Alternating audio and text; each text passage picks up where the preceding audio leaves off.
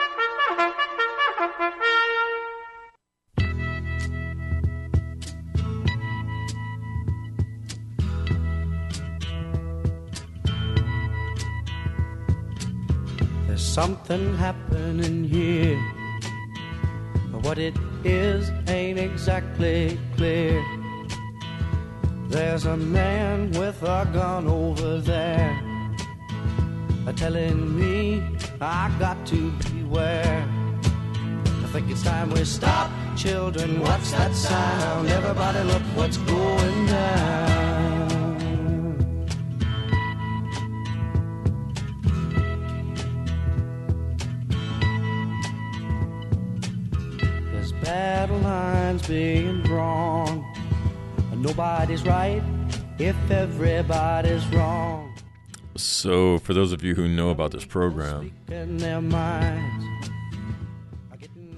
you know when this song plays, something something's wrong.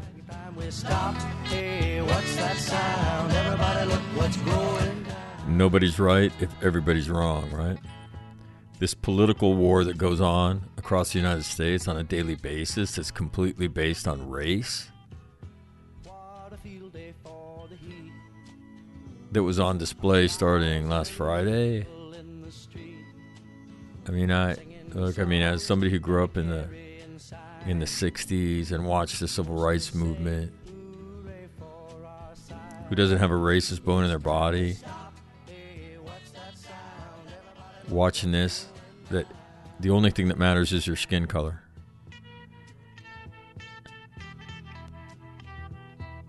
It's amazing. You know how anybody who watches a trial that is about self defense in a white on white crime, how that morphs into a racial incident. The facts of the case completely ignored by those quote unquote journalists that are supposed to record, report it. Report. Technical term in journalism, report. These are the facts. And then the inability of the nation to have a civil discussion about it. Um, you know, I, I don't know. You know, at one time, you know, what what, is, what was Dr. King's, you know, lament? I want my children to be judged by the content of their character, not the color of your their skin. So we were we were striving to live in a in a world where color was irrelevant. And now the only thing that matters is color. And so, good morning on this Monday. Show will be a little bit different today. I, I want to play for you the best thing I've heard, the best commentary I've heard about all of this, how deep the problem is, and where the problem comes from. And it's by a guy named Glenn Greenwald. Uh, Glenn Greenwald is gay. He's a liberal. He started a website called The Intercept, right? He is um, inextri- inextricably woven into the what's the guy, the WikiLeaks guy, Julian Assange, right? He's inextricably woven into that as somebody who began reporting on that. And so and so he's a liberal. And one of the craziest phenomenons that you're seeing is there's um there's liberal commentators now that sound like conservatives. Greenwald is one of them. And he and, and and the thing you're going to hear he talks about principles. Principles like trial by jury, principle like the facts matter, principles like the truth has to come out, and the system that is here in the United States has hundreds of years of legal precedent that drive jury trials in, the, in, in that direction. All of it ir- irrelevant today. And then he talks about who drives this inflammation of the nation and for what purpose. And it's gonna it's gonna shock you not one bit, right? Who drives it? Big technology companies drive it. Big media companies drive it for profit. That's their niche. It's what they do. And then they bring on all their people that will talk about issues only through the lens of race. And so, starting last Friday, been pretty uh, astounding, probably not the right word, that this is how unprincipled our country is. That and Greenwald talks about, you'll hear him say, like, if you sat and you watched the trial and you understand the law, you understand that this kid is not a white supremacist. He says, whether you agree with the fact that a 17 year old should be out with a weapon in that situation, he was washing graffiti off walls. He knew first aid. In his own mind, he's going there to help. But he's going armed because he's he knows something bad might happen and he wants to be able to defend himself. He said, that does not make you a white supremacist. The fact that he he supports the police and Blue Lives Matter, that doesn't make you a white supremacist. The fact that he may like Donald Trump does not make you a white supremacist. He said, but that was the narrative that went with this from one and to include presidential candidates, plural. And so he said, and, and that's all people knew. He, he lives in Brazil now. He said people that I know in Brazil, and you'll hear him say this, but he said they were they were livid. He said one of the major newspapers here in Brazil did not know that the victims were white. Actually wrote that the victims were black and were stunned when they learned the truth. He said, because the entire body of reporting omitted the fact intentionally to drive a narrative that the victims were white, that this was a white on white crime. Why? Because that doesn't fit the narrative. And that's where we sit this week of Thanksgiving. And I will tell you this. Um, the story about the parade in Wisconsin that some unnamed person drove into. There's a reason that that person hasn't been named or described yet. Because there's websites who have ample evidence of who this person is. And so I don't want to say too much about that. But that's the world we live in now, consumed by race. And the, the, the motive that the people who fund all this, their motive, street sweeper goes by on Monday morning. Yeah, right about this time. Is profit. It's how we're going to stay in business, boys and girls. The truth doesn't matter. So, anyway, happy Thanksgiving. Um, you're going to hear Glenn Greenwald in a few minutes. Uh, the United States Marine Corps Band uh, makes this morning official. I, I mean, it's a sad morning, honestly. I mean, that's what I feel. I watched this and I, to me, it's just head shaking that this is the United States that I grew up in. On that note, good morning.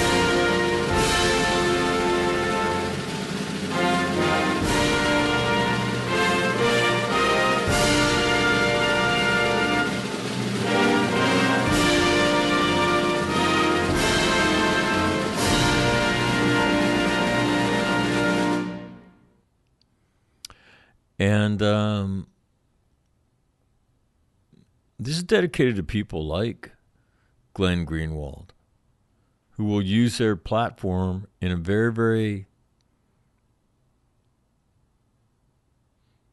polarized time as a liberal to talk about things that are true, values that bind us as Americans that are being ripped apart by this false narrative that gets shoved down everybody's throat.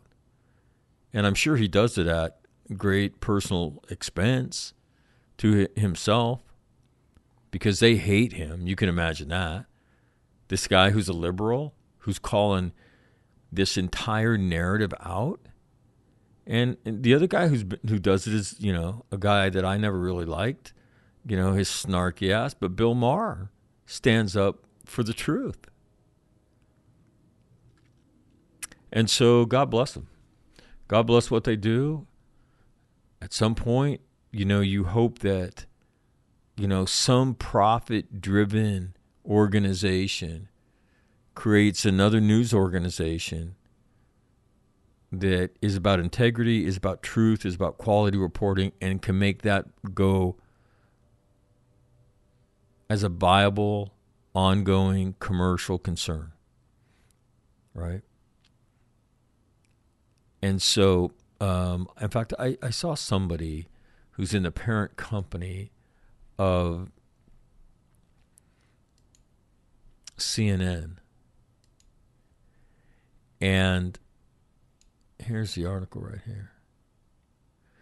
Liberty Media chairman tried CNN to actually have journalists following AT&T Discovery merger. This guy named John Malone.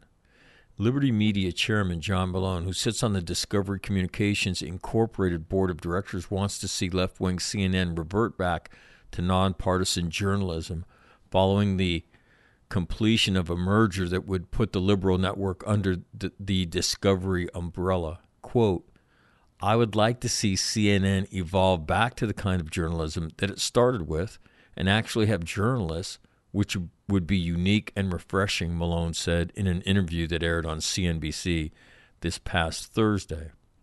And let me see if I can make this work. I would like to see CNN evolve back to the kind of journalism that it started with and uh, you know actually have journalists which would be unique and refreshing i think uh, a coward's way out would be to sell it or spin it off and then sell it. Do it. And- so that that is that appeared on CNBC and obviously talking about the business angle of all of that. So um, so yeah, can you imagine if the majority of Americans got their news from quality news organizations? But I again, I after watching the craziness of this last weekend. It's amazing. It's amazing. So, um, so it's dedicated to people like Glenn Greenwald that that call this out and at per, at their own personal expense and call us to remember who we are and our values and that those those values apply to everybody.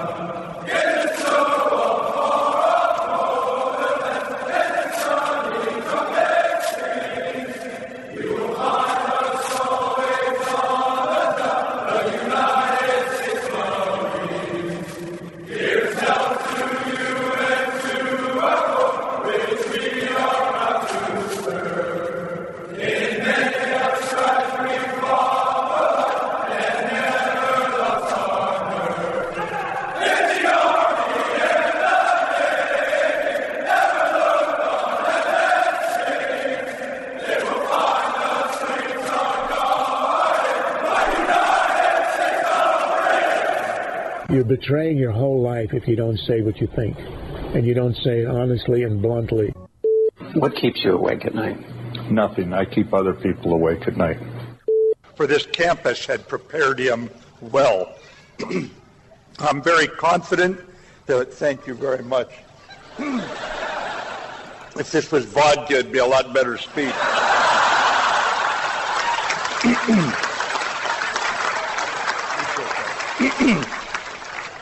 I'm not supposed to glamorize alcohol anymore, so young folks, you ignore what I just said. We just have to execute. And we are executing every day, and Sergeant Major and I are very proud of what you do. Doesn't mean we can't get better. We don't we don't want to make a mistake to learn. We don't want to lose to learn. We cannot lose if we have to go fight. We got to do what these Marines did here 75 years ago. Persevere against difficult, challenging conditions and odds and win. You got to win.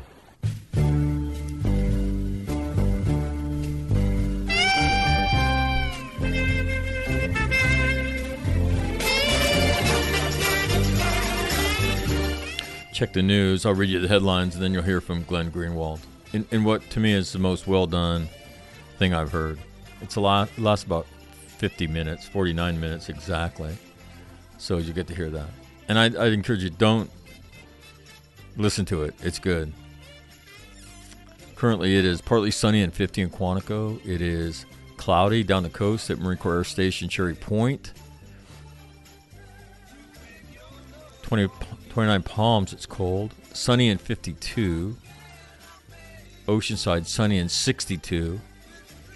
Camp Smith in Hawaii, dark cloudy 75. Okinawa, dark cloudy 65.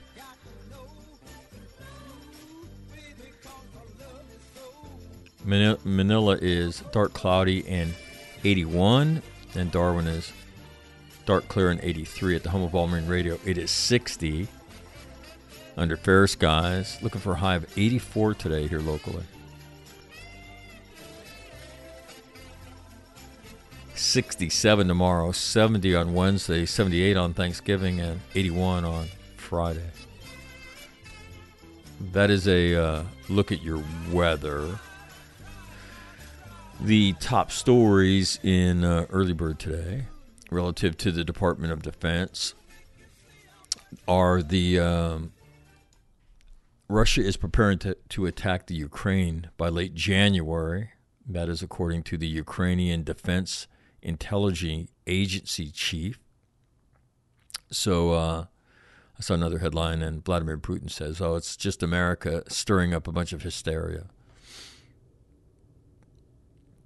Uh, second headline U.S. Defense Chief vows to counter Iran in visit to Bahrain. How? How? How would we stop Iran from doing this? We don't seem to be able to. How would we stop North Korea? We don't be able, we, we don't seem to be able to do that either. So I'm curious um, how he thinks. What is the path to this, short of war? Next headline: Thousands of Afghans evacuated during U.S. withdrawal are awaiting resettlement. That's in the Washington Post. Next, benefits for cancers believed caused by burn pit exposures won't likely start before the summer of 2022. Um, and then one more story. Student pilot killed, two injured in a T 38C mishap at Laughlin Air Force Base. So that is in the Air Force time. So, student pilot. Um, overseas operational headlines. Number one, the Taliban is no partner, says top U.S. Special Operations Commander. Two, Afghan evacuees could wait years for a chance to reach the United States.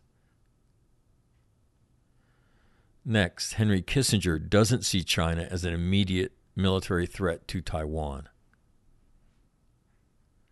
Number four, Britain bolsters ties with Poland and the Ukraine amid jitters in Eastern Europe.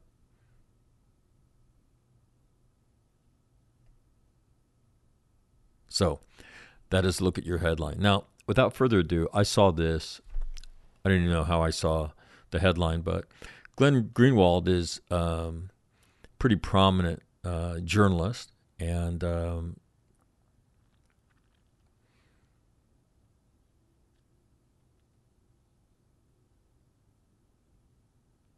and he's chosen to use his platform to discuss principles that make the United States what it is and how far away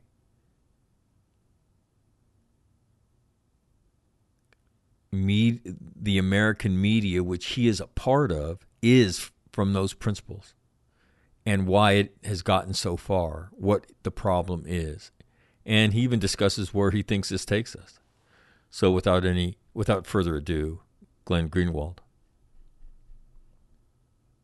Hey everyone, this is Glenn Greenwald, and we are here on our live stream after what was obviously a very dramatic moment in the courthouse in Kenosha, Wisconsin, where the jury, after deliberating for an unusually long period of time, almost the entire week, four full days, four and a half, came back with a verdict. And the verdict was in the Kyle Rittenhouse case, not guilty on all five counts. As you probably know, the judge earlier in the trial dismissed the charge of him having carried a gun illegally because the gun that he possessed under the law was too small to meet the requirements of the criminal statute. So there was no way to find him guilty on that.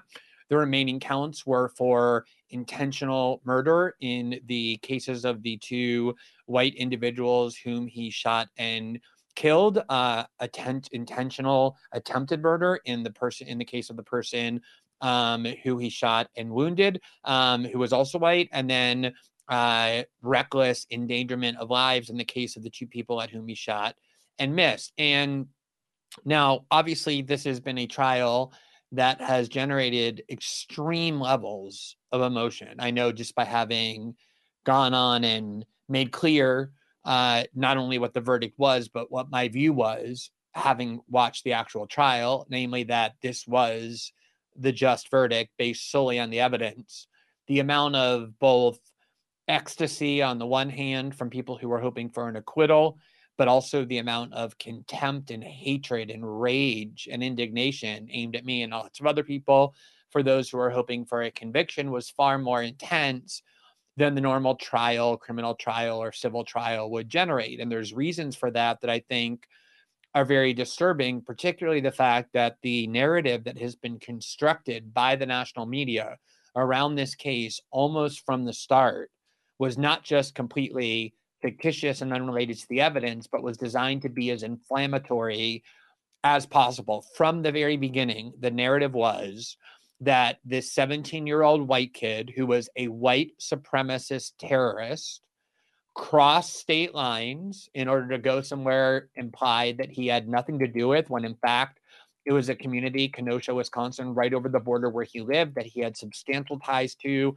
where he had worked, where his parents had lived, where his relatives had lived, where he had spent the day, where his friends lived, that he had a lot of connections to. Crossing state lines was this technicality that happens when you live on the border, not some nefarious act, but they would stress that he crossed state lines as though he was going looking to a, a neighborhood that or a community in which he had no involvement or to which he had no connection and he just indiscriminately shot whoever he could find. That was absolutely the narrative. You can find viral tweets from members of congress like ayanna Pressley, the day that it happened the next day. Obviously there's no way in a complex situation like that with lots of shooting going on to know the truth so definitively and yet they didn't care. They asserted the truth as though they knew exactly what happened and what they claimed what hap- was what happened was that a white supremacist terrorist had gone and indiscriminately murdered people, a 17 year old white kid. And this narrative was carried through with so much united force by the media. And it was so deliberate.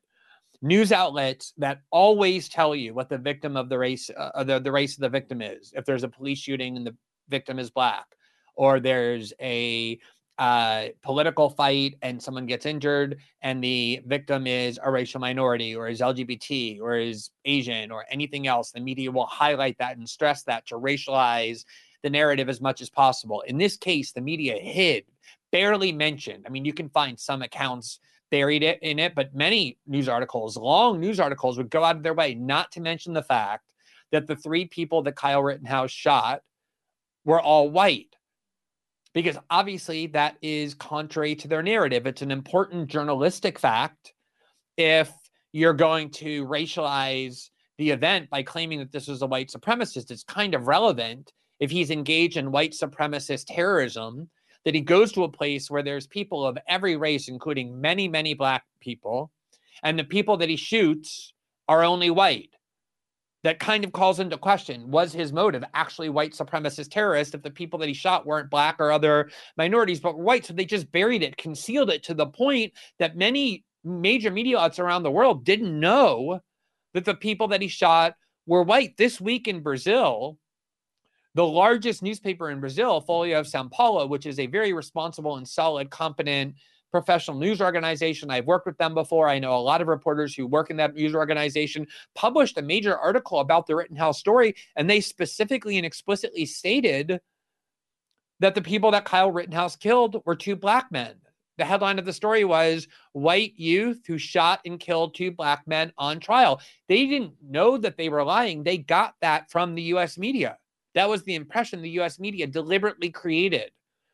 And so there are millions of people indignant that Kyle Rittenhouse was acquitted, not because they evaluated the evidence at the trial. Many of them, I would bet you most of them, the vast, vast majority of them, did not watch much of the trial or any of the trial at all.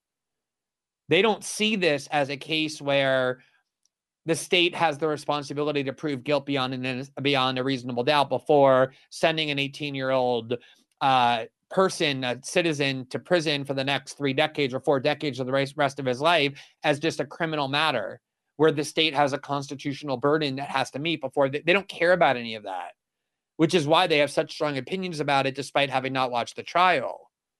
They see this as just a proxy for a political war.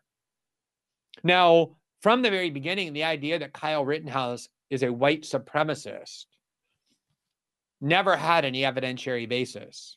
Even if he were a white supremacist, you should be happy that he was acquitted if the state failed to prove his guilt beyond a reasonable doubt in the United States, being a white supremacist is not actually a crime.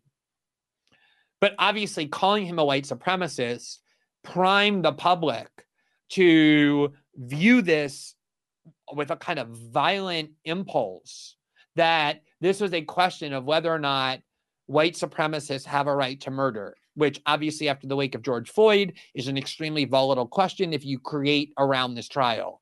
And the evidence that he was a white supremacist consisted of nothing valid.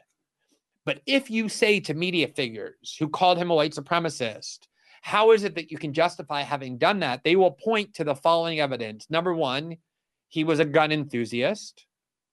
Number two, he seemed to have an affinity for the police. He wanted to go work for the police. He had posted um, slogans, pro police slogans like Blue Lives Matter. And number three, he had posted positive. Uh, he, he had posted positive um, sentiments about the uh, positive sentiments about Donald Trump. That is all you need in order to claim that someone is a white supremacist. They have pro police sentiments, that they have um, expressed uh, pro Trump sentiments as well. So this whole narrative that he was a white supremacist was negated by both the evidence that they pointed to. You can actually be pro police because you're a white supremacist, but you can also be pro police because you're not, because you believe that crime is bad and that the police are there to protect you. Can have a reasonable debate about that without being a racist. You can be a gun enthusiast without being a white supremacist. There are lots of gun enthusiasts who are black, Latino, Asian, and other races who are obviously not white supremacists. You can actually be a supporter of Donald Trump's without being a white supremacist, but that's not how the media sees it. So right away, this whole narrative that he was a white supremacist from the start was both incredibly baseless but remarkably inflammatory. And I personally having maybe it's because I worked in the justice system as a lawyer for more than a decade. Um, I know that in a complex case like what happened, it is virtually impossible to figure out what happened in the definitive way until a jury trial, which is structured and designed over centuries to surface truth, not to allow little video snippets that appear on Twitter out of context with a framing by ideological actors, but to actually examine in the full scope of the context of the truth with all kinds of tools to ensure that truth is determined cross examination, rules of evidence to exclude unreliable evidence, to ensure the admissibility of reliable evidence, perjury for witnesses. I know that unless you sit and watch that full trial, there really is no way to opine in confidence about what happened. Now, you as a citizen certainly have the right to form opinions based on videos. The videos did seem to show that the only people that he shot at were people who, in some way, were targeting him. It was obvious from the start that he didn't just go and indiscriminately pick people out of the crowd to shoot them. So I don't blame people who formed an opinion. But as a journalist, as someone with a public platform, I did not feel confident, confident, comfortable opining about this case until I was able to have the benefit of sitting and watching the trial. And as I sat and watched the trial, what became indisputably clear to me was regardless of what you think about the choice and wisdom of a 17 year old picking up an AR 15 and going to a protest, Obviously, there are a lot of people who think that was some kind of noble and courageous, a brave thing to do to protect the community. Other people think it was incredibly reckless. I personally would prefer not to have a society where 17 year olds are walking around with AR 15s, especially ones who aren't particularly trained in how to use them or in the security. But that, leaving that question aside about the wisdom of whether he should have gone, that wasn't what the trial was about. The trial was about whether he was guilty of murder, whether he had, he had the intention under the law to kill someone without the justifiable excuse of self defense, what I learned at the trial definitively, which for me became dispositive, was that the only people that he shot were people that he perceived reasonably were in some way posing a threat to him. Um, and the reasons why that obviously is so important is because what it, it goes to his intent. It means that he wasn't there to shoot people. He didn't want to shoot people. He shot only at those people he felt it was necessary to shoot at in order to prevent his own life from being taken. Beginning with Joseph Rosenbaum, who, although he wasn't armed, we've all seen the video of how he was behaving, almost asking to be shot, looking for confrontation, having just been released from psychiatric custody with a long history of criminality behind him. He didn't seem to me to be there in support of Black Lives Matter. He seemed to me to be there looking for trouble, which again is not a crime. But Carl Kyle Rittenhouse didn't shoot him, even when Joseph Rosenbaum threatened to kill him and said, "If I find you alone, I'm going to kill him." Kyle Rittenhouse didn't shoot him then. Kyle Rittenhouse shot him only when Joseph Rosenbaum was chasing him and Kyle Rittenhouse was trying to run away from him and he caught up to him and tried to take his gun. And Kyle Rittenhouse perceived in that moment reasonably that had Joseph Rosenbaum taken his gun, he would have succeeded in using it to kill Kyle Rittenhouse and others based on the threats Joseph Rosenbaum had, had already issued. Once that happened, once Kyle Rittenhouse shot the person who had threatened to kill him, who chased him, who tried to take his gun, that changed everything that meant that other people who might have had good intentions, or maybe they didn't, perceived that Kyle Rittenhouse was an active shooter. And they then decided that they were going to try and stop him, maybe because they wanted to be heroes, maybe out of benevolent uh, intentions to protect other people. But in order to do that, they threatened him as well. One hit him over the head with a skateboard twice. There was just a case this week where an activist died at a protest because another activist on the other side beat him over the head with a skateboard that can actually kill you. And then the person that he wounded actually took out a gun and he testified that at first he put up his hands like this. And when he put up his hands like that, Joseph uh, Kyle Rittenhouse did not shoot. It was only once, according to his own testimony. He then aimed the gun at Kyle Rittenhouse. Did Kyle Rittenhouse shoot him, believing that he was about to be shot? So it is a tragedy, a genuine tragedy that we are now incapable as a society of watching a trial and judging based on the evidence whether or not someone should be convicted of murder and have the state do to them the most drastic thing a state can do to a citizen, which is deprive them of their liberty, let alone for decades or the rest of their lives. The only thing a state can do to a person worse than that is kill them, which happens with a guilty verdict or through the illegal use of force. It is a disgrace, a shame, a tragedy that I know that I cannot go and opine about my assessment of the evidence, having spent hours watching this trial, without many, many people accusing me of or believing that I really didn't assess the evidence, that I'm only defending the justness of the verdict, the acquittal, because I sympathize with or am a supporter of white supremacy, which apparently they believe is Kyle Rittenhouse's ideology. It is horrific that we're at the point where what used to be commonplace that we all believe that the state shouldn't imprison people unless they prove their guilt by a reasonable doubt is something that is now not even part of this discourse in any way. It's simply two sides of a political war.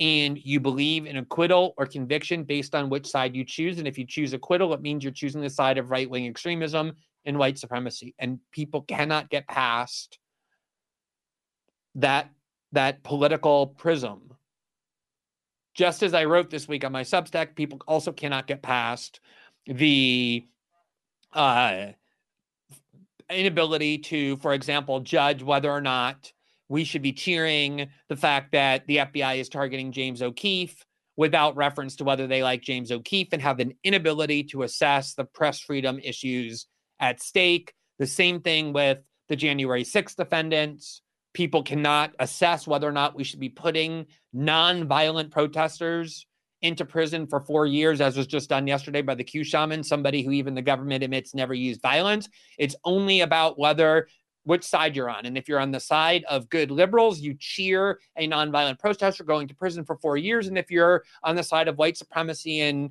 right wing extremism, then you denounce what used to be commonplace on the left, which is the idea that we imprison nonviolent prisoners, uh, protesters for a long period of time. In this Rittenhouse case, we have become completely unmoored from the only things that actually should matter, which is did the state provide enough evidence to convince a jury of his peers that he was guilty of murder beyond a reasonable doubt? That was the only prism through which I watched this trial, and the only prism that shaped my views. And yet, there's almost no way to convince people that you've looked at the trial that way because they are not looking at the trial that way. They're looking at it through a strictly ideological and political lens. They want the blood of this 18 year old, his head on a pike, because they perceive that he represents an ideology that they dislike, that they actually now want to be criminalized. The same reason they're happy that one six defendants are going to prison, even if they committed no violence. The crime is an ideological and a political one, not actually a legal or a criminal or an evidentiary one. And I really believe that the prime villain here, the prime villain, is the corporate media. It is the corporate media that created this narrative and united to defend it, even though it had no basis in truth from the start. And as evidence emerged, it continued to be eroded until the point where it was destroyed, and yet they never, to this very moment, abandoned it. The narrative that Kyle Rittenhouse was like Dylann Roof, that he picked up a gun because he hated black people, and he went to a gathering not in order to help keep the peace, but in order to just indiscriminately shoot at people out of racist hatred. They turned him into Dylann Roof, which is why if you defend Kyle Rittenhouse, you instantly get accused of white supremacy, even though it's very difficult looking at it rationally to see what component there was to this criminal trial that was racial in nature when you have a white kid shooting three white people. But the media racialized it on purpose, injected it with this broad scale importance, made it a test case of whether or not racism and white supremacy in this country continues to be treated with impunity, whether you're allowed to murder if you're a white supremacist. And so, of course, we're now going to have lots of social unrest and angry protests that are almost certain to turn violent. Of course, why wouldn't we? If you were somebody who listened to MSNBC over the last year and a half, or CNN, or read the New York Times op ed page, or the Washington Post op ed page, or followed digital liberal writers on social media and you were convinced by what they've been selling you, which is that Kyle Rittenhouse is a white supremacist terrorist who went and deliberately murdered people out of racist hatred. And now he's exonerated because the criminal justice system that we have isn't fair, but is designed to protect white supremacy. If you were someone who actually believed that, on some level, it almost might be rational to go out into the street and at least be enraged, if not violent. The media wanted that. They want this. They provoked this by lying about this case from the start. And like I said, I didn't have the full realization of how wide and distant the media narrative was from the truth until I watched the trial.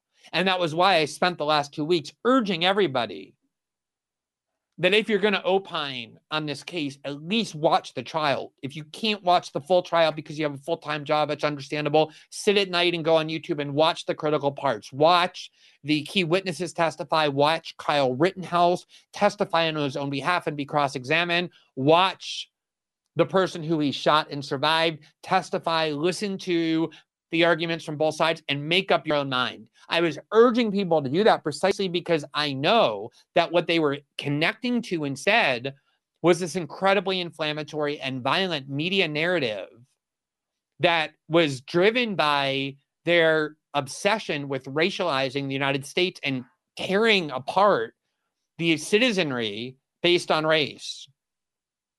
And perhaps one fact that's being overlooked about this, and I see this perhaps more clearly because I live in a foreign country in Brazil, is that this has become internationalized. The United States continues, despite not being as powerful as it once was, despite not being the unchallenged hegemonic superpower with China rising and other countries competing culturally and and and, and in terms of political discourse, the United States continues to have great force in how other people in other countries perceive their own society.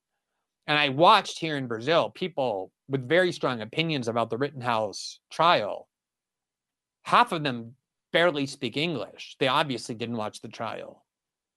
And half of them had no clue about even the most basic facts. And yet they were adamant, adamant that this is a murderer and a white supremacist terrorist who deserved to go to prison without knowing the first thing about what actually happened. And the reason for that is, is because they were connected to the American media and the Brazilian media was connected to the American media and picked up on this false narrative. Now, I just want to say, like, when I'm when I'm saying that what matters is the evidence, I want to apply that to myself as well. I don't think it's necessary to talk about whether or not you see Kyle Rittenhouse as heroic or reckless. Like I was saying before, I personally don't think it's a good idea for 17 year olds to go and pick up an AR 15 and go into a situation that is likely to be tumultuous, if not violent, especially when they have no training in how to do that. It's I don't think that's a wise thing to do. I wouldn't want my own child doing that. If my own child said, I'm 17, I'd like to pick up an AR-15 and go and protect this community, I would say to them, if you want to go do that, go join the police, go go be trained in security before you go do something like that. So I'm not here to turn Kyle Rittenhouse into a hero. I don't think that question matters at all to the trial, to the question. The question was whether he's guilty of murder, whether he should go to prison for the next 30 or 40 years. And the answer, so clearly to me, after having paid attention, was no. And so now we're going to have a situation where millions of people who didn't watch the trial, who purposely are trained to tune out people like me, who have an opinion that dissents from the liberal orthodoxy, who are told that whatever they hear from news outlets with a different view should be instantly disregarded and they should confine themselves to their bubble of like minded consensus. And they will hear tonight Rachel Maddow and Anderson Cooper and Don Lemon and Chris Hayes and Joy Reid and Wolf Blitzer and the string of pundits whom they bring on, all of whom will have the same opinion, denouncing this verdict as fundamentally unjust and as proof that the United States is a foundationally racist country where white supremacy is actually legal. And they're going to believe it because they continue to trust these people. the people that they have been lied to by so many times. We just this week had this huge reckoning about Russiagate, where because the main source for the Steele dossier was indicted by the FBI for lying about virtually everything, the media is now having to come and admit, because there's no longer a way out of it, that for four years they propped up a dossier that was completely fraudulent. You would think that would start to erode the trust and faith that people have in the pronouncements that they hear from these people, but it doesn't because those people have the ideology that that audience wants, and they don't care if they're being lied to. They want their they want their ideological presuppositions flattered, even if it means doing so with falsehoods. Now, I see a lot of you in the chat asking about the question of defamation and whether Kyle Rittenhouse can sue people for defamation. My guess is it's very academic because if you think about what he's been through since August of 2020, my guess is his first thought is not, I want to go back into a courtroom and relitigate all of these things, which is what would have to happen if he sued people for defamation. This is why I was so repulsed to my core by the media uniting to mock his crying and weeping on the stand as he recounted having shot three people. Because if you're just a basically decent human being looking at another human being with any minimal empathy, even if you believe Kyle Rittenhouse has a politics and ideology that you think is pernicious. And even if you believe you think that he committed crimes that he ought to be going to prison for, basic empathy should make you understand that if you're 17, which is what he was at the time, and you shoot three people, killing two of them, even if it's totally justifiable and you believe it's totally justifiable, that's an incredibly traumatic thing to do to pump bullets into three different human beings and kill two of them. It's traumatic for people who are trained for years to do that in the military and they go to war and they come back with post traumatic stress disorder, which is a very real symptom. It's not just whining. It is difficult to end the life of another human being by pumping bullets into their body, let alone for a 17 year old who has no training. And he did that. He then spent the next year and a half being vilified and demonized by a media making claims about him that were completely false about his white supremacy, about him being a terrorist, and he was barred from responding because his lawyers told him wisely that he couldn't speak up publicly. And then he was charged with multiple counts of murder and had to know for the last year of his life that if he's found guilty, he's going to spend the next several decades caught up in the court system or probably in prison, and that will follow him around for the what 18 year old in that situation, having gone through all of that, watching their own mother 15 feet away, would not break down in tears at some point while recounting what happened?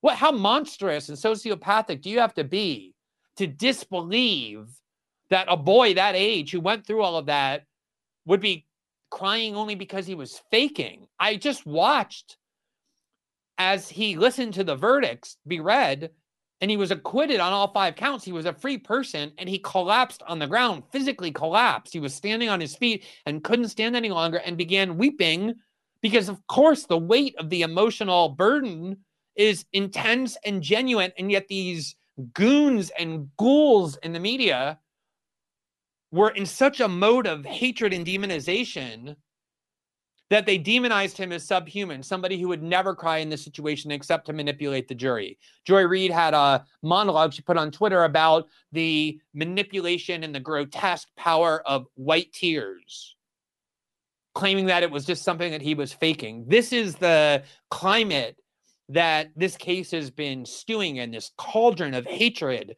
and racial division.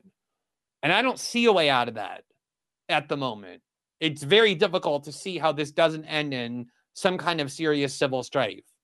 More businesses getting burned down to the ground, owned by immigrants, owned by black people, owned by, by brown people in marginalized and poor communities, more clashes with the police, more entrenched anger and rage, a greater cycle of violence at that rage, all fueled by the decision by corporate media outlets to stop being journalists reporting facts and instead transform themselves into agents of propaganda.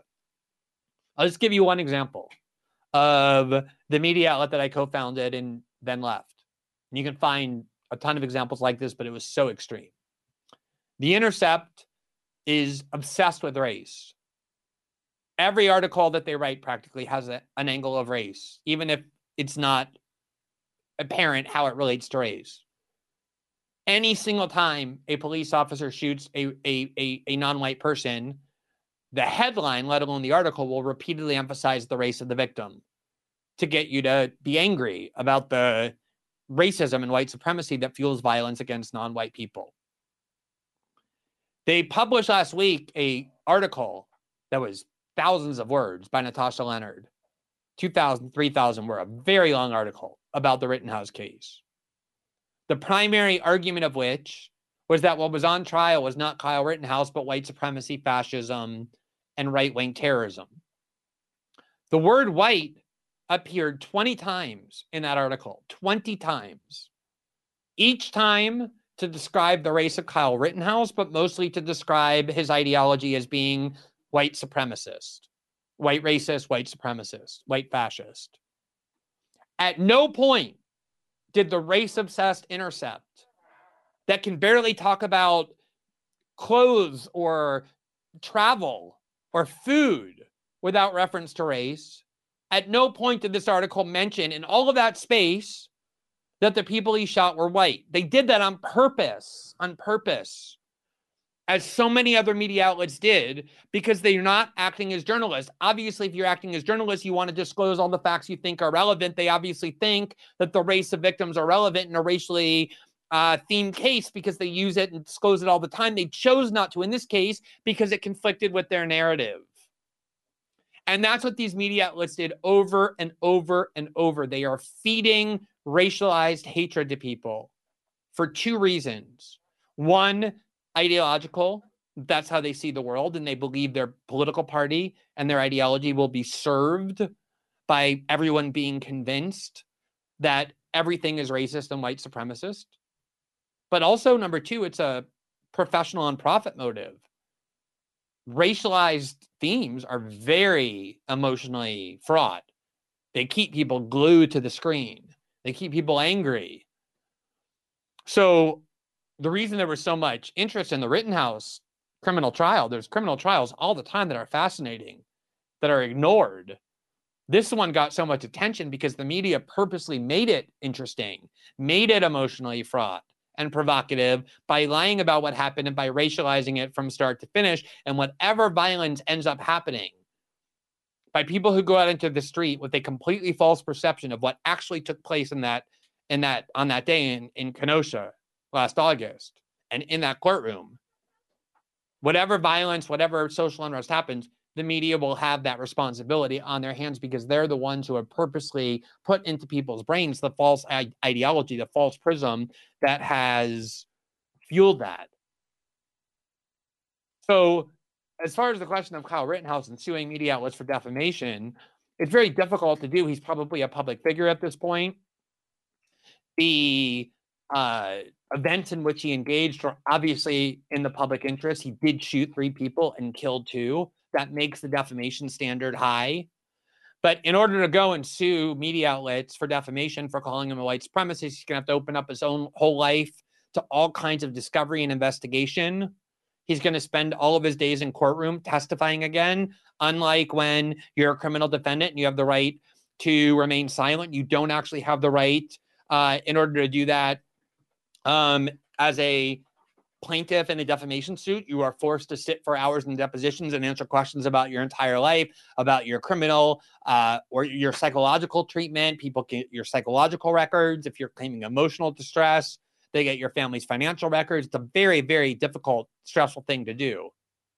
I actually do think people should start to sue media outlets more for defamation. I've been saying for a long time that people who have been accused over the past five years casually and baselessly of being a Russian agent, a Kremlin agent, a clandestine uh, tool of the Kremlin should start suing Democratic Party operatives and media outlets who do that because you shouldn't be allowed to just smear people's reputations and destroy people's reputations with false allegations. I've actually thought myself about suing in the most egregious cases, notwithstanding the fact that I'm definitely a public figure and it's designed to make it so difficult because I think it's way past time for the media to have greater accountability for what they do. I don't know Kyle Rittenhouse. I don't know what he's thinking. I don't know what his situation is in terms of his psyche, in terms of his emotional state. I imagine it's very difficult. He has a lot to do in trying to recover his life. So, my guess is if he were to walk into my office, if I were a lawyer, if I were a friend of his and he were seeking my advice, I would probably tell him, leave that to other people, that fight. You probably want to get on and with your life, there's not a lot of benefit. You have to show if you want to win money that you've been financially damaged. My guess is now that he's been acquitted, the opposite will be true. He'll have opportunities in media to work for people. He'll become a somewhat of a celebrity. I think it's a very difficult thing to ask an 18 year old who's been through all this to now go and fight that fight against the media by suing them for defamation. If he wants to, if he decides to, I would be supportive and uh, be behind him. But I think it's you have to realize what a difficult ask that is. It's it's structured on purpose to be very difficult to sue media outlets. We probably want that. We want media outlets to be able to freely debate things without living in fear they're going to be constantly sued, especially about public matters. But on the other hand, we don't want them to be able to just blatantly lie about people, as they did about Kyle Rittenhouse and as in claiming over and over that he is um, a white supremacist. I see people asking about the ACLU. Do not expect the ACLU to come out in defense of Kyle Rittenhouse's rights as a defendant. My guess is the ACLU will continue in their cowardly posture and say nothing. If they were to say something, I think it's infinitely more likely, infinitely more likely that they would denounce the acquittal and say that this proves yet again that we live in a racist society where white people are free to go murder with impunity than it is if they would take the side of civil liberties and a defendant. I haven't seen the ACLU take a position on purpose. I'm sure they're avoiding it.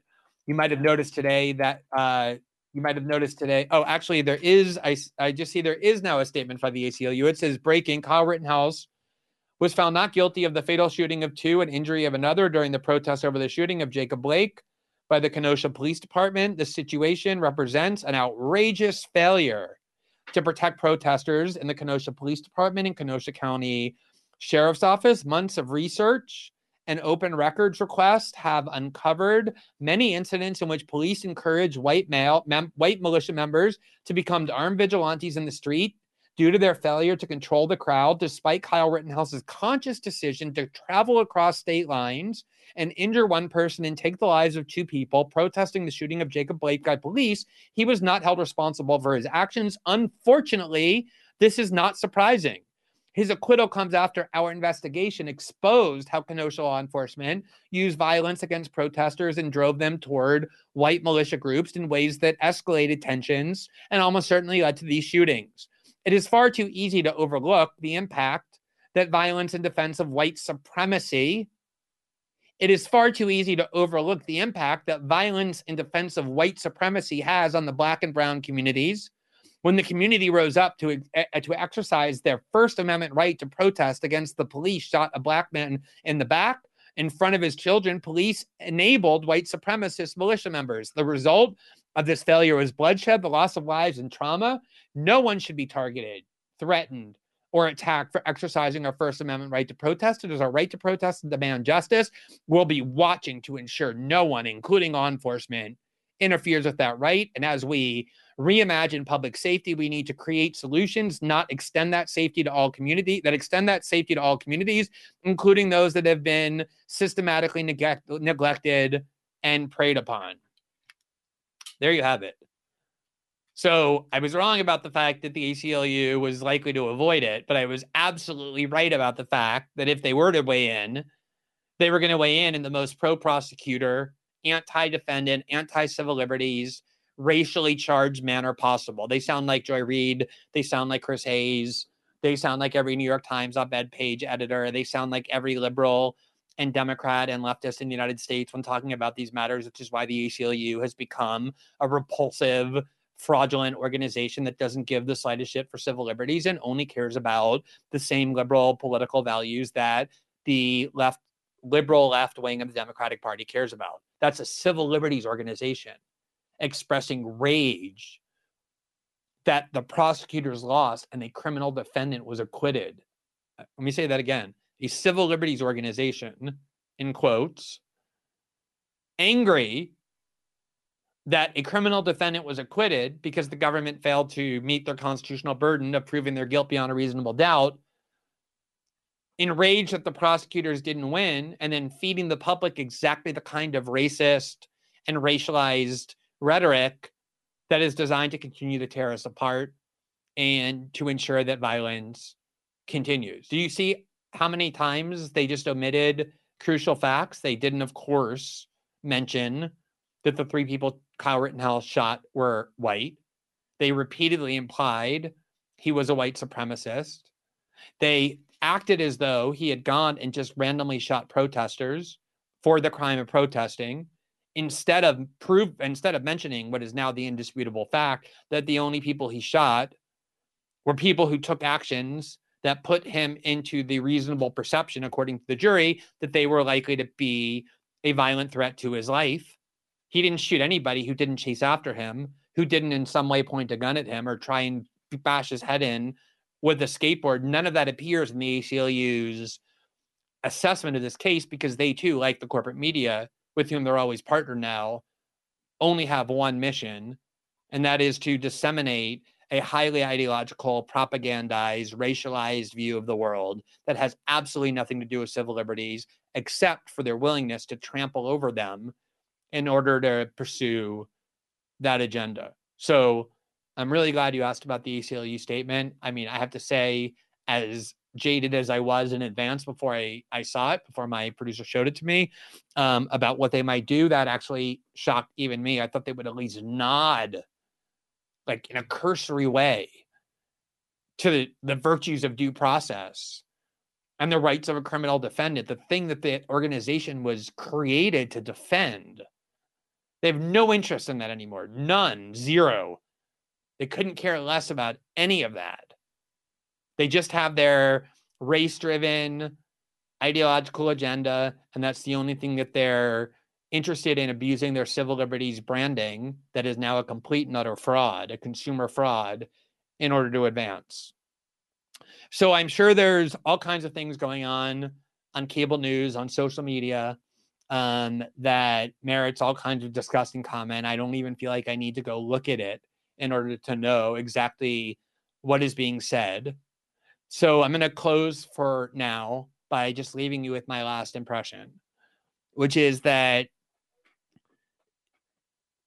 I think the thing that is plaguing us more than anything, and this is the article I wrote just two days ago at Substack, obviously before I knew the verdict, is the complete refusal on the part of so many people, particularly those in the media and politics, to embrace principles, which by their nature, principles, are applicable universally to everyone and apply them as faithfully as possible without regard to one's uh, view of the politics or ideology of the person.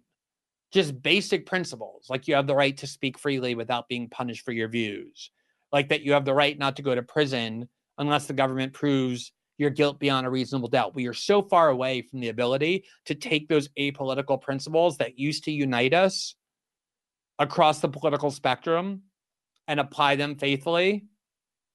Everything now is put through the grinder of which side of the political divide that you're on.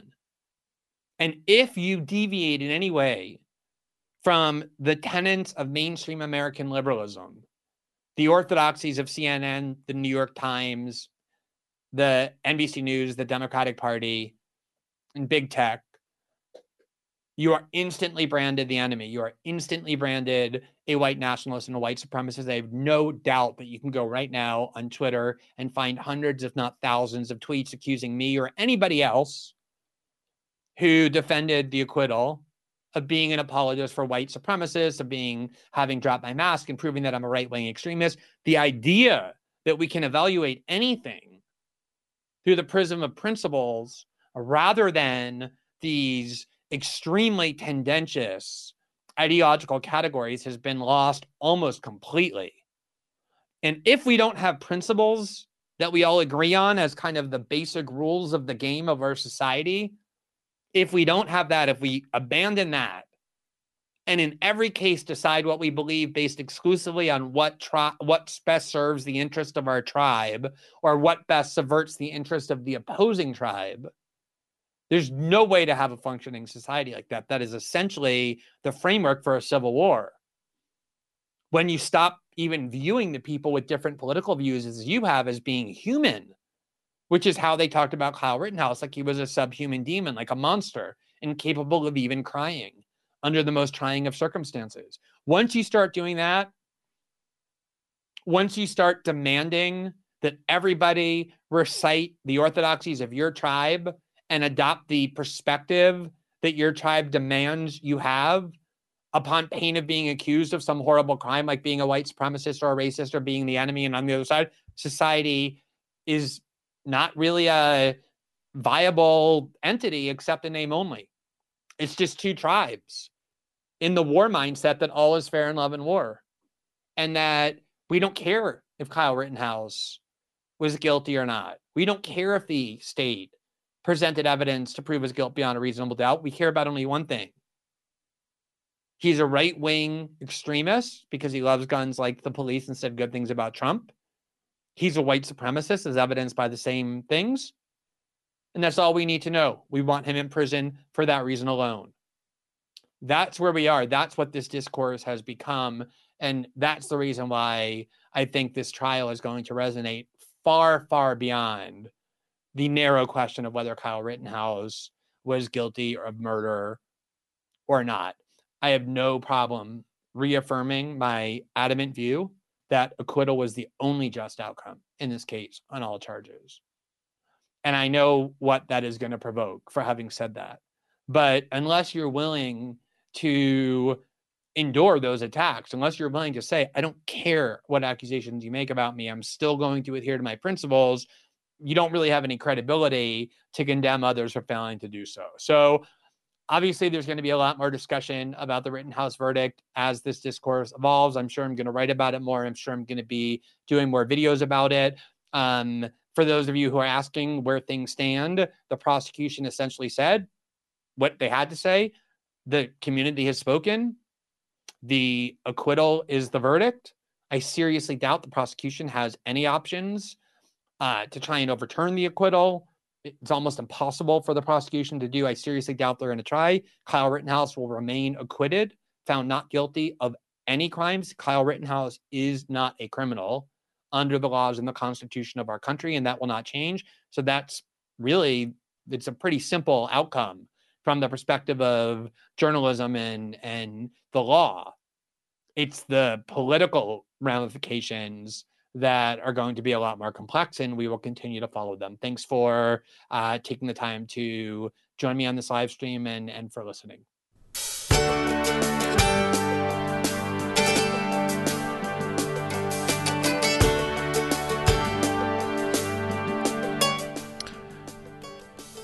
That's Glenn Greenwald.